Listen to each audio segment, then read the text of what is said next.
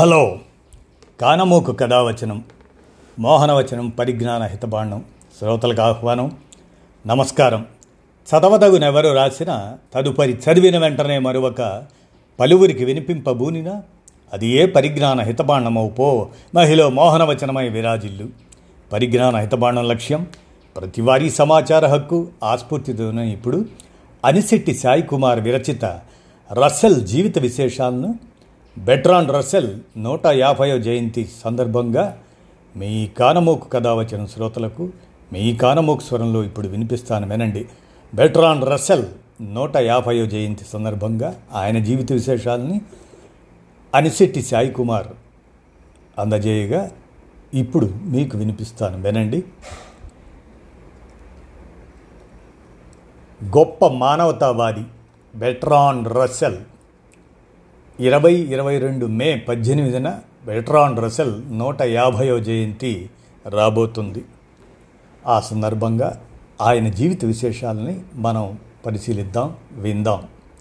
Bertrand Arthur William Russell ప్రముఖ తత్వవేత్త సామ్యవాది నాస్తికుడు గత శతాబ్దంలో ప్రపంచాన్ని గొప్పగా ప్రభావితం చేసిన వ్యక్తుల్లో ఒకడు బహుగ్రంథకర్త శాస్త్రీయ విధానాన్ని నమ్మే వ్యక్తి నాస్తికుడు నేను క్రైస్తవుణ్ణి కాదు ఎందుకు అనే పేరుతో ఆయన రాసిన పుస్తకం ఎంతోమందిని ప్రభావితం చేసింది.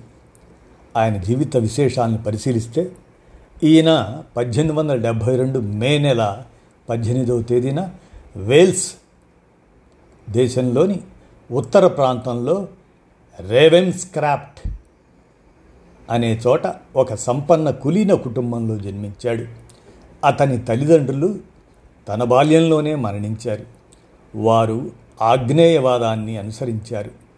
తన అమ్మమ్మ పెంపకంలో పెరిగిన ఆయన ప్రాథమిక విద్యాభ్యాసం అంతా ఇంట్లోనే జరిగింది. ఆపై తను కేంబ్రిడ్జ్ కళాశాలలో చేరాడు. అనంతరం పద్దెనిమిది వందల తొంభైలో ట్రినిటీ కళాశాలలో చేరి పద్దెనిమిది వందల తొంభై మూడులో జరిగిన పరీక్షల్లో చివరి స్థానంలో ఉత్తీర్ణుడయ్యాడు. గణిత శాస్త్రానికి ప్రాధాన్యత ఇచ్చి మిగతా పాఠ్యాంశాన్ని నిర్లక్ష్యం చేయడమే అందుకు కారణం. ఆ తర్వాత బెర్లిన్ వెళ్ళిన రసెల్ అక్కడి సామాజిక ఆర్థిక సమస్యలను అధ్యయనం చేసి వాటిపై వ్యాసాలు రాశాడు.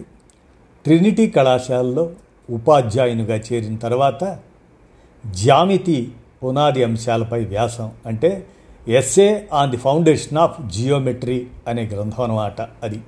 ఆ సమయంలో అతనిపై పియానో లైబ్నిజ్ ప్రభావం చాలా ఎక్కువగా ఉండేది. లిబ్నిజ్ తత్వశాస్త్రంపై విమర్శనాత్మక వ్యాఖ్యానం critical exposition of the philosophy of Leibniz అనే పుస్తకాన్ని పద్దెనిమిది వందల తొంభైలోను గణిత శాస్త్ర సూత్రాలు ది ప్రిన్సిపల్స్ ఆఫ్ మ్యాథమెటిక్స్ అనే గ్రంథాన్ని పద్దెనిమిది వందల తొంభై మూడులోనూ వెలువరించాడు రస్సెల్. రస్సెల్కు పంతొమ్మిది వందల ఎనిమిదిలో రాయల్ సొసైటీ సభ్యత్వం లభించింది. గ్రంథరచన ప్రచురణలకు రాయల్ సొసైటీ ఇచ్చిన ఆర్థిక సహాయంతో అంతకుముందు ఎప్పుడూ లేనంతగా గణిత శాస్త్రాన్ని తర్కశాస్త్రాన్ని అనుసంధానం చేస్తూ గణిత సూత్రాలు ప్రిన్స్పియా మ్యాథమెటికా అనే గ్రంథాన్ని పంతొమ్మిది వందల పది పంతొమ్మిది వందల పదమూడు సంవత్సరాల మధ్య మూడు భాగాలుగా ప్రచురించాడు రస్సెల్. ఈయన అనుభవాన్ని మాత్రమే ప్రమాణంగా తీసుకునే హేతుబద్ధ పద్ధతిని ఉపయోగించాడు. ఇదే భావనలను రాజకీయ తత్వానికి కూడా అన్వయించాడు. ప్రజానీకానికి ఆచరణాత్మకంగా ఏదో ఒకటి చేయాలనే తపనతో ఆయన రాజకీయ రంగ ప్రవేశం చేశాడు. రసెల్ పంతొమ్మిది వందల ఏడులో బ్రిటిష్ పార్లమెంటుకు పోటీ చేసి ఓడిపోయాడు. తన రాజకీయ చైతన్యాన్ని ఆచరణలో పెట్టడానికి ఆయనకు మొదటి ప్రపంచ యుద్ధం ఆలంబన అయింది ఆ సమయంలో రస్సెల్ శాంతిని కోరే ఉద్యమంలో ప్రధాన పాత్ర వహించాడు. ఈ సందర్భంగా ఆ ఉద్యమానికి సంబంధించిన కరపత్రం రాసినందుకు రస్సెల్ను కళాశాల ఉపాధ్యాయ పదవి నుంచి తొలగించారు. తన సొంత గ్రంథాలయానికి సీల్ వేశారు. అంతేకాకుండా ఆయనకు పంతొమ్మిది వందల పద్దెనిమిదిలో ఆరు నెలలు జైలు శిక్ష విధించారు. జైల్లో ఉండగా గణిత తత్వశాస్త్ర పరిచయం ఇంట్రడక్షన్ టు మ్యాథమెటికల్ ఫిలాసఫీ అన్న గ్రంథాన్ని రాశాడు. బ్రిటిష్ కార్మిక వర్గ ప్రతినిధి బృందంలో సభ్యునిగా పంతొమ్మిది వందల ఇరవైలో రష్యా సందర్శించాడు. అక్కడి సైనిక నియంతృత్వం ఉన్నట్లుగా భావించి ఆ విషయాన్ని పంతొమ్మిది వందల ఇరవై ఒకటిలో తను రాసిన చిత్త విశ్లేషణ ఎనాలిసిస్ ఆఫ్ మైండ్ అనే దానిలో పేర్కొన్నాడు. అదే సంవత్సరం చైనాకు వెళ్ళిన రసెల్ పెకింగ్ విశ్వవిద్యాలయంలో తత్వశాస్త్ర ఆచార్యునిగా పనిచేశాడు. మరి ఈయన భార్య ఆమెను గురించి తెలుసుకునే క్రమంలో రచెల్ పంతొమ్మిది వందల ఇరవై ఏడులో తిరిగి స్వదేశానికి వచ్చిన తన భార్యతో కలిసి ఒక విద్యాలయాన్ని ప్రారంభించాడు. ఆ క్రమంలో విద్యాభ్యాసం విద్య సామాజిక క్రమత అన్న పుస్తకాలు రాశాడు.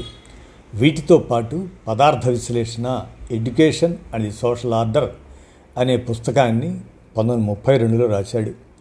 ఇందులో పదార్థ విజ్ఞాన శాస్త్రాన్ని హేతుబద్ధంగా విశ్లేషించాడు రసెల్ తత్వశాస్త్ర ప్రాథమికాంశాలను గురించి వివాహం నైతికత గురించి స్వేచ్ఛ ఆ వ్యవస్థలను గురించి మాత్రమే కాక పాశ్చాత్య దేశాల తత్వచరిత్ర వంటి అనేక పుస్తకాలు రాశాడు రసెల్ వీటిలో ముఖ్యంగా పేర్కొనదగింది పూర్తిగా రాజకీయ ఆర్థిక విషయాలకు సంబంధించి వ్యవస్థ స్వేచ్ఛ అనే పుస్తకం. ఇందులో ఐరోపా అమెరికా దేశాల్లో జరిగిన రాజకీయ ఆర్థిక పరిణామాల్ని మేధోవంతంగా విశ్లేషించాడు. ఆయన కృషికి గాను పంతొమ్మిది వందల యాభైలో నోబెల్ బహుమతి ప్రదానం చేశారు. అంతేకాకుండా డిమోర్గాన్ మేడియా పంతొమ్మిది వందల ముప్పై రెండు సిల్వెస్టర్ మెడల్ పంతొమ్మిది వందల ముప్పై నాలుగు Kalinga prize nineteen fifty seven Jerusalem prize nineteen sixty three ఇటువంటి అనేక పురస్కారాలు ఆయనకు వచ్చాయి. హైడ్రోజన్ బాంబును పేల్చి పరీక్షించినప్పుడు ఆయన దాన్ని మానవ జాతి వినాశకారిగా వివర్ణిస్తూ రేడియోలో ప్రసంగించారు. మీరు మనుషుల్ని మానవతను విస్మరించవద్దు. అట్లా చేయకుండా అణ్వాయుధాలతో విధ్వంసానికి పూనుకుంటే విశ్వనాశనం తప్ప మన ముందు ఏమీ మిగలదు అని హెచ్చరించాడు. అణ్వస్త్ర ఉద్యమం మరీ మందగొండిగా నడుస్తున్నట్లు భావించి ఆ ఉద్యమ నేత క్యాల్ఫిన్ నుంచి చిలీ స్వతంత్రంగా వంద మందితో సంఘం పెట్టి తన ఎనభై ఏళ్ళ వయసులో నిరాయుధీకరణ శాంతి ఉద్యమం కోసం పనిచేయటం మొదలుపెట్టాడు. ప్రజానీకాన్ని రెచ్చగొడుతూ శాంతికి భంగం కలిగిస్తున్నారనే నేరారోపణతో ఆ సంఘానికి చెందిన వంద మందిని చెరసాల పాలు చేశారు. న్యాయస్థానం తనకు రెండు నెలల కారాగార శిక్ష విధించగా ఈయన వయస్సు ఆరోగ్యాలను పరిగణలోకి తీసుకోమని అడిగిన ఈయన తరపు న్యాయవాదుల అభ్యర్థన మేరకు దాన్ని ఒక వారానికి తగ్గించారు. గతంలో పంతొమ్మిది వందల పద్దెనిమిదిలో నలభై మూడేళ్ళ క్రితం తనను నిర్బంధించిన చెరసాలలోనే ఎనభై ఏళ్ళ వయసులో మరోసారి శిక్ష అనుభవించాడు. అణ్వస్త్ర ప్రమాదంపై ప్రచారం ప్రతిఘటన కార్యక్రమాల నిర్వర్తన కోసం Russell Bertrand Russell peace foundation Atlantic peace foundation అనే రెండు సంస్థల్ని స్థాపించాడు. ఐక్యరాజ్య సమితి అభివృద్ధికి ఆయన మద్దతు తెలిపాడు. జీవిత చరమాంకంలో ఆయన ఉత్తర వేల్స్లోని ఊరిలో ఏకాంతంగా జీవిస్తూ వచ్చాడు. బయటి ప్రపంచంలో చేయాల్సిన పనుల కోసం అధికార ప్రతినిధిగా తన సూచనల మేరకు నమ్మకంగా పనిచేసే తన కార్యదర్శిగా ర్యాల్స్ అనే వ్యక్తికి అధికారం ఇచ్చాడు. ఆ పనులన్నింటినీ ర్యాల్స్ సమర్థవంతంగా పరిపూర్తి చేశాడు. వాటిలో అంతర్జాతీయ యుద్ధ నేరాల న్యాయస్థానపు ప్రథమ సమావేశానికి హాజరు కావటం కూడా ఒక నిర్వర్తన. అది ముఖ్యమైందే. ఈ విచారణలో అమెరికాను దోషిగా నిర్ణయిస్తూ తీర్పు ఇచ్చారు.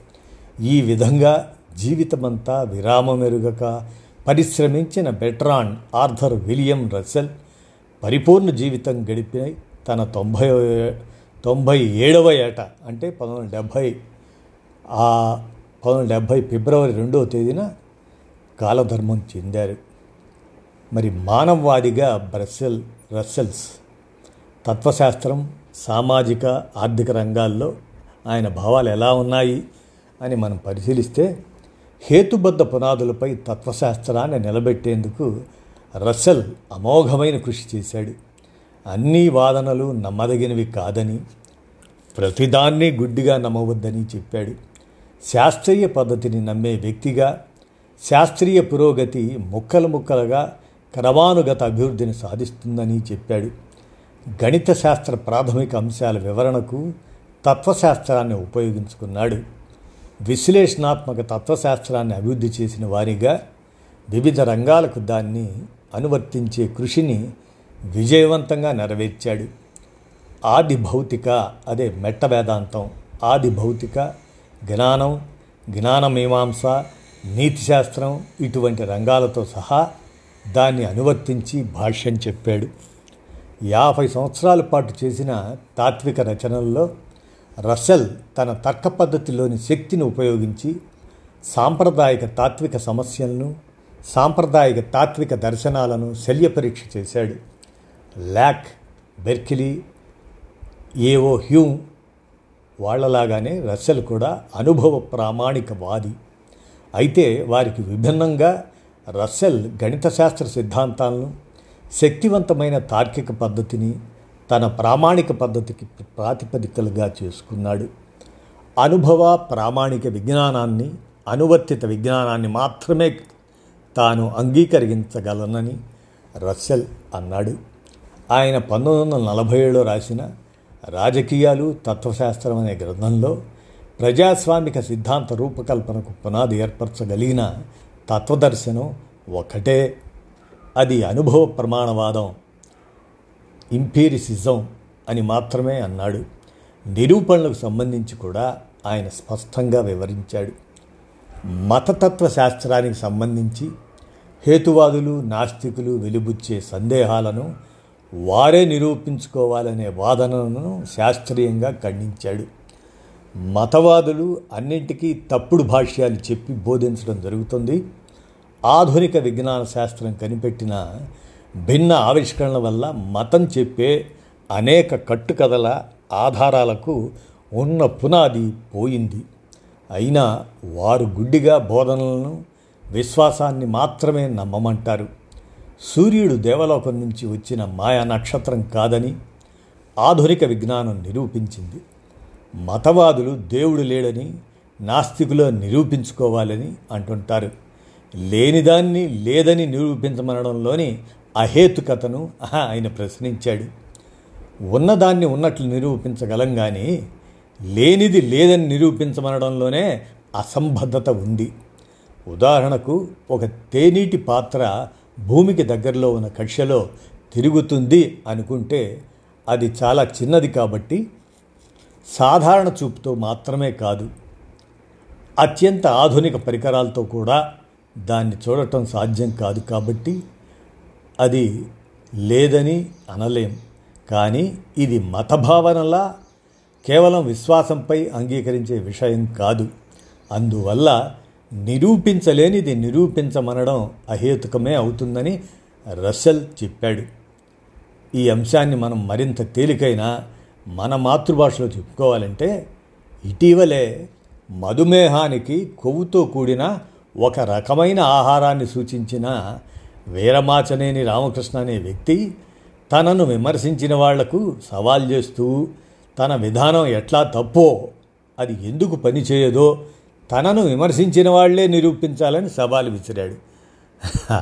అసలు అది పనిచేస్తుందా చేయదా అనే అంశాల జోలికి మనం వెళ్ళవద్దు కానీ ఒక అంశాన్ని చెప్పినప్పుడు అది ఎట్లా పనిచేస్తుందో శాస్త్రీయంగా చెప్పాల్సిన బాధ్యత కనిపెట్టిన వ్యక్తి మీదే ఉంటుంది కానీ అనుమానించిన వాళ్ళనే అది పనిచేయలేదని నిరూపించమని బాధ్యత తీసుకోమనటం మాత్రం చాలా గద్దరితనంగా కనపడుతుంది.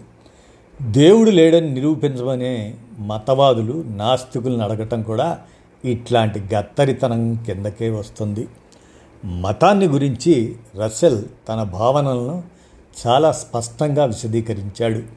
మానవ జాతికి దాని మూలాలు తెలియని భయం నుంచి ఏర్పడిందే మతం అని అన్నాడు. రస్సెల్ భావనల ప్రకారం చాలా మత విశ్వాసాలు మేధోపరంగా నైతికంగా హానికరంగా ఉండటమే కాకుండా మతపరమైన దృక్కోణం కూడా మానవ స్వేచ్ఛకు చాలా హానికరమైన భావన అని రస్సెల్ పేర్కొన్నాడు. రస్సెల్ తన జీవితాంతం అన్ని రకాల మతపరమైన ఆలోచనలను సంస్థలను వ్యతిరేకించడంలో గణనీయమైన కృషి చేశాడు. ఆయన తన ఆత్మకథలో నివేదించినట్లుగా పంతొమ్మిది వందల పద్దెనిమిదిలో బ్రిక్స్టన్ జైలుకు చేరుకున్న తర్వాత నా గురించిన వివరాలు తీసుకోవలసిన ఆ గేటు వద్ద ఉన్న అతను నా దగ్గరికి వార్డర్ ఆ రాకను చూసి నేను చాలా సంతోషించాను. ఎందుకంటే అతను నా మతాన్ని అడిగాడు. అందుకు సమాధానంగా నేను ఆగ్నేయవాదిని అని బదులిచ్చాను. అతను ఆ పదాన్ని ఎలా ఉచ్చరించాలని అడిగాడు. ఆపై ఒక నిట్టూర్పుతో ఇలా వ్యాఖ్యానించాడు. సరే చాలా మతాలు ఉన్నాయి కానీ వారందరూ ఒకే దేవుడిని ఆరాధిస్తారని నేను అనుకుంటాను అన్నాడు. ఈ వ్యాఖ్య నన్ను ఉల్లాసంగా ఉంచింది.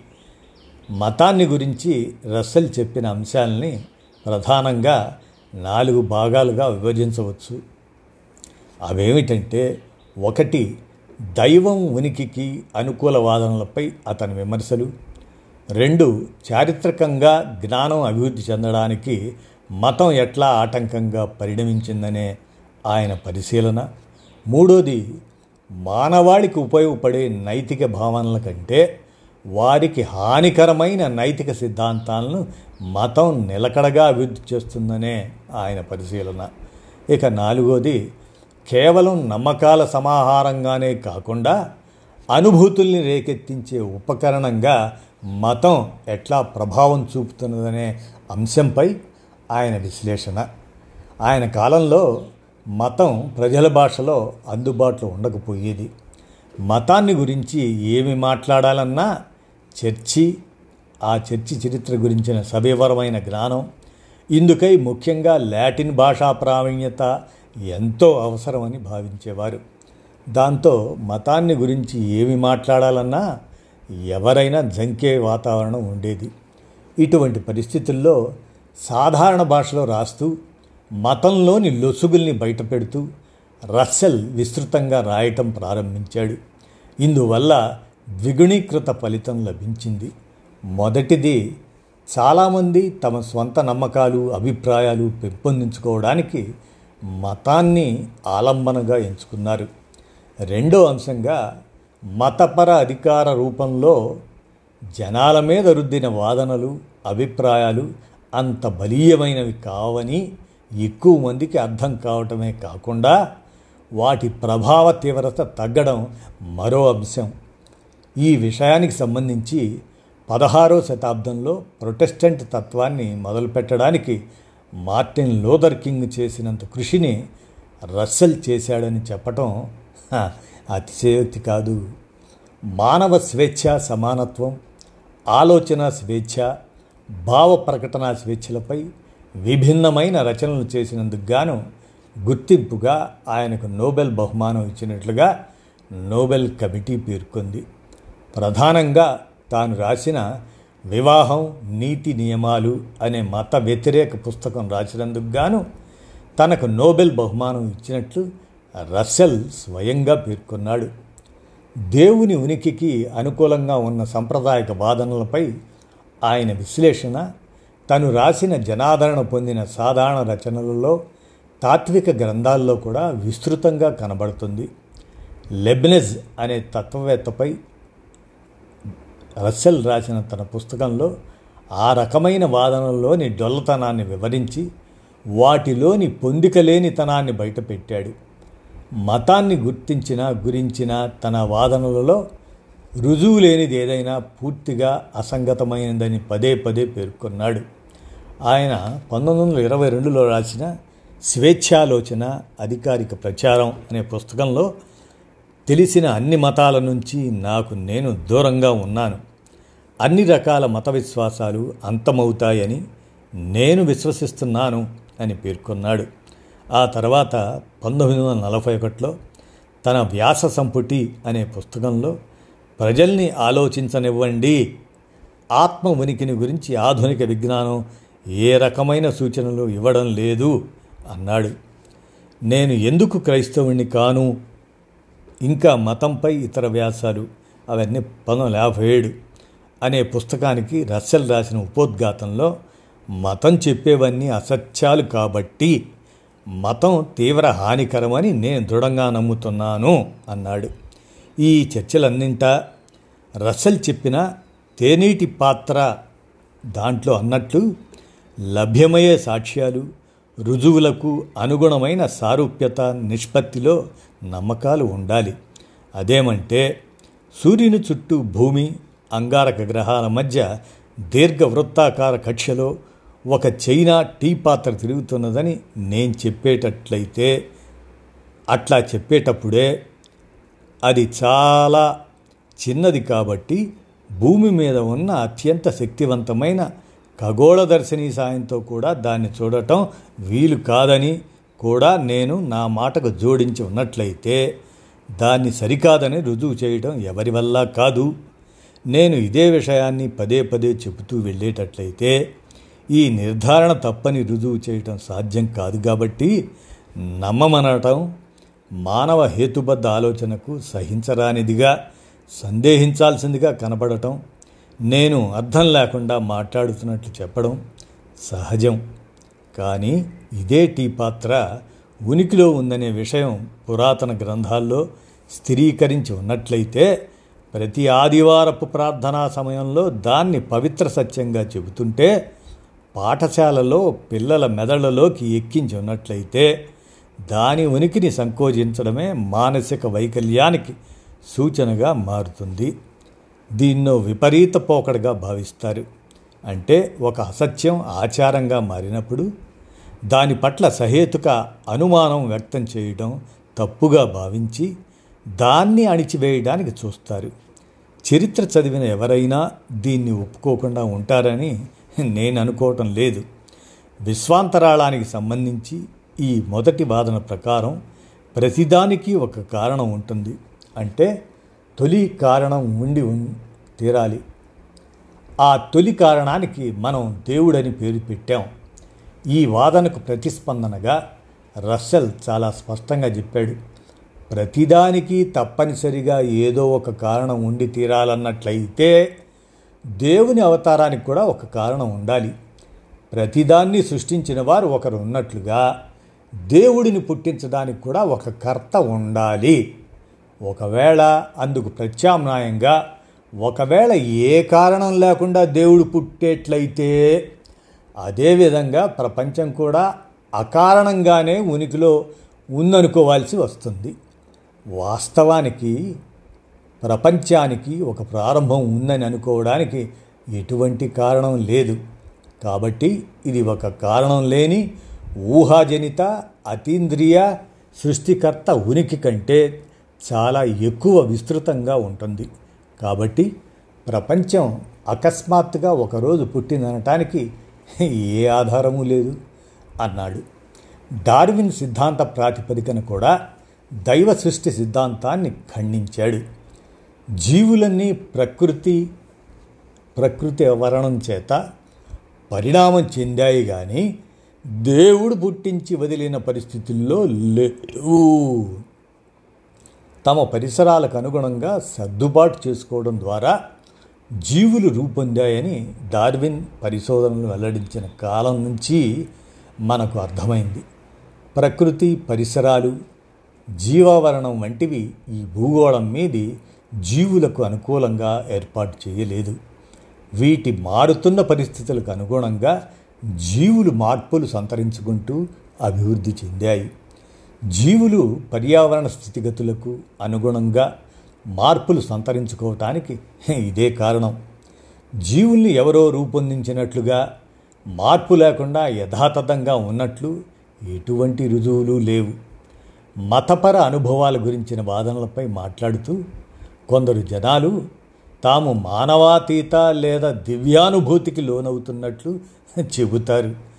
జీవనంలోని అనేక ఇతర రంగాల్లోని పొరపాట్లలానే వారు ఈ దివ్యానుభూతిని వివరించేటప్పుడు కూడా పొరపాట్లు చేస్తారు. ఒకవేళ నీకు కామెర్ల అదే పసికర్ల జబ్బు ఉండేటట్లయితే నీకు లోకమంతా పసుపచ్చగానే కనపడుతుంది. కానీ వాస్తవానికి అవి అన్నీ ఆ రంగుల్లో లేవు. అవి అన్నీ పచ్చగా ఉన్నట్లు భావిస్తే నీవు పొరపాటు చేస్తున్నట్లు లెక్క. అంటే అట్లా భావించే ముందు మనం మన కళ్ళ సాక్ష్యాన్ని రుజువు చేసుకోవాల్సింది. అలాగనే దివ్య భావన అలౌకిక ఉనికికి వ్యతిరేకంగానే అసలు నిజాలు ఉంటాయి అనేటువంటిది బెట్రన్ రసల్ నూట యాభై జయంతి సందర్భంగా అనిశెట్టి సాయి కుమార్ విరచితమైనటువంటి రసెల్ జీవిత విశేషాలను మీ కానమోకు కథ వచ్చిన శ్రోతలకు మీ కానమోకు స్వరంలో వినిపించాను. విన్నారుగా? ధన్యవాదాలు.